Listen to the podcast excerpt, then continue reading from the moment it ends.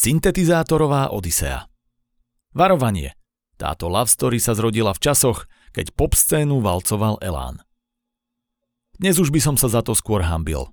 Vtedy som však zaspával pri snových mátožných piesňach s čudným textom, pri tom ako som obohraním ničil niektorú synťákovú skladbu na otcovej platni a spomínal na Simonine pehy.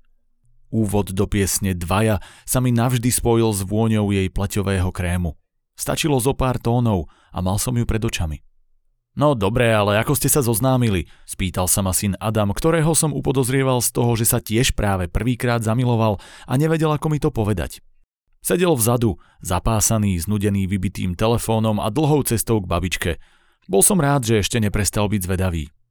Na zábave sedela pri stole, odpovedal som a bolo mi ľúto, že mu nevysvetlím, ako na preblisknutie fialového svetla zareagovala farba jej plavých vlasov. Okolo nej boli prázdne stoličky. Všetci tancovali, ale mňa tlačili otcové lakovky. To si pamätám. Sadol som si kúsok od nej a ona sa na mňa dosť nezaujato dívala. Bolo leto. Mal som čerstvých 16 a ešte som nič nevedel. Ponúkol som jej cigu, ale to som v oficiálnej verzii opečiatkovanej Úradom pre ochranu maloletých nemohol poskytnúť. Zarozprávali sme sa a ponúkol som jej džús. Aha, pomarančový? Pomarančový, iný nebol. Odbočil som do peknej časti tohto kraja, samé polia, rozbité cesty a bociany na elektrických stĺpoch, kde tu sa pohlo obilie a uvideli sme nohu alebo ucho srnky. Ani prostredie vhodné na pozorovanie nezastavilo prúd otázok zo zadného sedadla. A babička ju poznala? Odkedy Simona vyzbierala počas mája 10 kg čerešní, tak ju mala rada. Inak bola podozrievavá, prezradil som. Prečo? Liezla ku mne do izby cez okno. Mala drahé rifle a koženú bundu. Keď si ju obliekla, bývala drzá. Ale to som mal rád. Len moja mama to nevidela. Spomínala iba na to, aký som bol, keď Simona zmizla. Dotiahla ma k psychológovi. Povedal, že trpím melanchóliou, ale že to rýchlo prejde. Neprešlo. Dosadol na mňa zvláštny smútok. Možno sa bála, že ma Simona odvedie z jej domu. Usmial som sa a oči sa mi so synom stretli v spätnom zrkadle. Už budeme u babky. Chceš niečo z obchodu? Zavrtel hlavou. Ale chcel sa ísť pozrieť ešte na vrby pri rybníku. Jablko nepadá ďaleko od stromu. Mama sa návšteve potešila. Ocenila domáci džem, čo jej poslala manželka. Adama vyštípala do líc, až ich mal ružové ako tá Milkina pomáda. A kde si nechal Milku? Ešte si niečo vybavuje, ale srdečne pozdravuje. Nemohol som nahlas prezradiť, čo presne vybavuje. Odchod z práce, zmenu občianskeho, veľké životné kroky. Adam o tom ešte nevedel, lebo sme my, tie dospelé bytosti, čo ho mali vychovať, nevedeli, ako mu sťahovanie oznámiť. Bývanie u babičky som mu mal v pláne tento víkend ukázať v tom najlepšom možnom svetle. Mama chradne, dosadol na ňu zvláštny smútok. Ja sa preto musím vrátiť do rodnej dediny aj s manželkou Milkou, synom Adamom, 3 škrečkami a hypotékou na byt. Ale chcem tu bývať, obec Víťaz mám hlboko v srdci. Dali sme si rodinnú večeru, hrala pritom telka, kecali sme o susedoch, Adam o hlodavcoch. Taniere vylízané do čista potom nahradili písanky a šlabikáre. Kolobeh domácich úloh bol v synovom živote taký samozrejmý ako to, že zajtra vyjde slnko. Hoci bol víkend, celkom ho zavalili, Adamovi sa zjavne do učenia nechcelo. Mladý mozog je ako špongia, pripomenula babka. Teraz sa toho naučíš najviac a budeš si to pamätať celú večnosť. Zahľadil som sa do blbá, realita zase prestala existovať. Neubránil som sa filozofovaniu. Je mladý, učenlivý mozog opantaný hormónmi dôvod, prečo si pamätám toľko detailov o Simone. O nás so Simonou. Funguje to aj opačne? Nevidel som ju celú večnosť, ale počas mladosti som sa ju celú naučil. Vedel by som o nej natočiť celý film, aj keď o nej nič neviem. Zaplavila ma nostalgia, ktorá mi rezonovala v žalúdku ako vokóder. Nervózne tempo tejto piesne som musel uťať. Vybral som sa do detskej. Servus Zdena, pozdravil som kučeravú pani na titulke kalendára z roku 89 plného nahotiniek na stene oproti dverám. Bol plný bobrov. Všetko bolo zahalené chlopkami, takže to vlastne ani neboli akty. Zdena mlčala. Prstom som zotrel prach z vinilov a gramofónu a zvalil som sa na posteľ. Viseli nado mnou fosforeskujúce hviezdy. Svoj jazd nestratili ani po 10 ročiach. Dokedy budú svietiť, dovtedy na mňa bude pamätať. Úzkostne som si opakoval vždy, keď sa Simona na nejaký čas, ako každá slečna fatálna, odmlčala.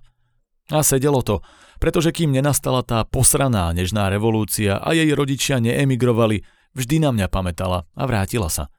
Prisám Bohu, že keď zmizla za veľkú mláku, niektoré hviezdy sa poodliepali. Nechápte ma zle, Milka je žena môjho života a Adam je muž môjho života. Simona je len bod nula, od ktorého sa všetko odvíja. Preľud z mojej mladosti, zosilnený frázami z vtedajšej hudby. Bola to kráľovná bielých tenisiek a mala žuvačku za uchom, nič viac. A zároveň je to neriešiteľná záhada. My sme sa vlastne nikdy príliš nerozprávali, len sme tak spolu boli. Bežali sme po poliach, liezli sme po vrbách, smiali sme sa na tom, čo sme z tej výšky videli. Niekedy sme boli príšerne smutní. Raz plakala, keď som spadol zo stromu. Ja som pri nej plakal viackrát, najmä keď sa mi chrbtom oprela o hruď a ja som ju držal. Na to, aká smelá bola v dotykoch, veľa nenahovorila. Iba mi raz slúbila, že ju pochopím. Písalo sa tak v liste, ktorý odoslala už z diaľky po svojom náhlom odchode. Ja ťa mám veľmi rada a viem, že ty si občas myslíš, že nie, no ja si ťa veľmi vážim a raz ma pochopíš. Máme veľa spoločného. Nechala som ti odkaz. Adresa Nevada, Plavecké lýceum. No veď jasné, rybník preplávala vždy ako prvá. Ešte tam bola kresbička jednoduchého schematického slnka. Asi odkazovalo na leto, čo sme spolu prežili. Zakončovalo jednu love story, na druhú stranu symbolizovalo môj ďalší osud, ktorý sa dovalil do dverí. Babina ma poslala pozrieť, že čo robíš, zaškeril sa Adam spoza kľučky. Pozerám, čo tu mám, čo by som ti také ukázal. Tak ako vždy, keď Adam vtrhol do mojej niekdajšej detskej, som rýchlo schoval Zdenu a jej zarastenú partiu a hodil som ich na poličku, kam detské ruky nedočiahli. Toto je čo? Ukazoval na Walkman. Všetko som mu ako dobrý tatko vysvetlil. Nasadil som mu slúchadlá. Adama chvíľu zaujímala aj kazeta, čo som namixoval Simone. Boli tam piesne a melódie navždy vrité v mojich ušných a srdcových kanálikoch. Na obal som nakreslil srdce a notu. Na moju obranu, na obranu slušného otca rodu a manžela, musím povedať, že hoci bol tento mixtape akýmsi vyznaním, zalúbeným listom s jazykom ukrytým v refrénoch, aj moja manželka si ho celý vypočula, teda prečítala. A páčili sa jej zrovna tie tri piesne, čo som pridal z recesie. Simone sa páčila Marie Rotrová. Adam pri nej zaspal.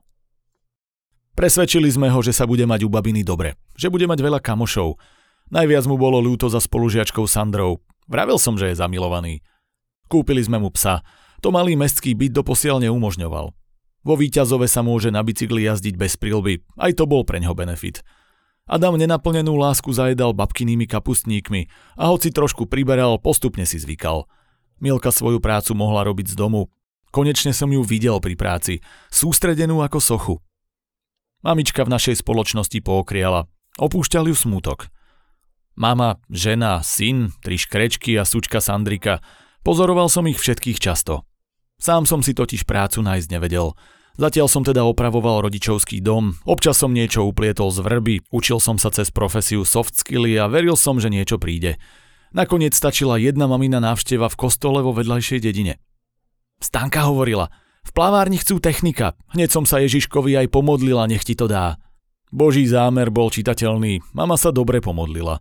Do pár dní som bol prijatý a skamošený s plavčíkom. Opálený, nabúchaný štyriciatnik, vybielené zuby, slipové plavky. Keď si človek odmyslel mikroplavky, hádam bola túžba žiť vo Ferryho koži prirodzená. Všetko mi tu poukazoval. Necitlivú rekonštrukciu celkom pekného socialistického priestoru, zaprášenú vzduchotechniku aj sklad, kam človek presmrad chlóru bez panáka ani nevošiel. Rozsah mojich pracovných právomocí bol široký, kufrík so šrobovákmi ma dostal všade. Predpokladal som, že si obľúbim riaditeľňu s výhľadom k bazénom. Vidieť však tých nahromadených plavcov v preplnenom provinčnom bazéne mi pripomenulo Grigorovou verš Trápenie duší v pekle tiel. Ešte, že tam nikto nebol nahý a krásny aj bez slov. To by im cez Ferryho rázne spôsoby neprešlo. Venoval som sa preto obnove mozaiky, ktorú tu pri rekonštrukcii našťastie nezateplili. Doplňal som farebné kamienky z vízie socializmu. Národná pamiatka? Bolo to fuk. Chcel som len, aby ten obraz opäť ožil. Toto Simona videla za každým, keď sa vynorila z hlbočiny. Na toto by sa mal môj synátor pozerať, ak nechce byť zaradený v obezitologickej ordinácii. Z myšlienok ma vyťahol Ferry, pokazili sa skrinky v detskej šatni. Ani som nevedel, že tu niečo také máme. Stále sa zoznamujem s revírom. V druhom pavilóne deckám dnes zrušili preto tréning, vysvetlil Ferry a keď mi podával kľúče zbytočne na polbicáky. Pokazené skrinky, to bol široký pojem. Odomkol som asi najzastaralejší priestor, čo som na plavárni zatiaľ videl. Nechýbali prežitky ako lavica z červenej umelej koženky alebo tyrkysový náter do polovice stien a skrinky, ktoré mali namiesto čísel obrázky. Asi preto, aby sa deti lepšie orientovali. Hríbik, domček, obláčik a stromček. Zrak mi padol na slniečko. Schematické. Také, aké svieti v Nevade na Simonine plavé vlasy. Srdce sa mi rozbúchalo. Vrhol som sa k skrinke ako k relikvii svetca, hladil som dvierka, neprerobený povrch z čias jej, našej mladosti. Určite sa tej skrinky dotýkala. Otvoril som ju. A po rokoch som našiel na zadnej stene načarbaný odkaz. Srdce. V ňom notu a číslo 9. Plavecký tréning z tej šarišskej školy sa musel posunúť aj na druhý deň. Skrinky som neopravil. Po práci som letel domov. Z mojej izby som vzal Walkmana, inkriminovanú MC kazetu. Zdena všetko mlčanlivo sledovala. Rodine som sa vyhovoril na to, že musím vziať psa na prechádzku. Súčku Sandriku som za sebou trošku ťahal, z prechádzky bol polmaratón. Sám som si už nespomínal, čo som nahral na 9. pozíciu. Tušil som, že ma to vylieči z mojich preludov. Stál som medzi vrbami, nad mojou rodnou dedinou padal súmrak. Ak to mal byť odkaz od Simony, o ktorom tušila, že ho budem dlho hľadať, spravila to veľmi lišiacky. Na druhý deň som tie skrinky opravil. Simoninu kresbu som zatrel a nalepil som na ňu fosforeskujúcu hviezdu, aby ma už kresba nemátala. Niekto vošiel do šatní, no nepočul som, čo mi hovorí. Už niekoľko hodín mi v ušiach hral Elán a zvláštny smútok víťazov.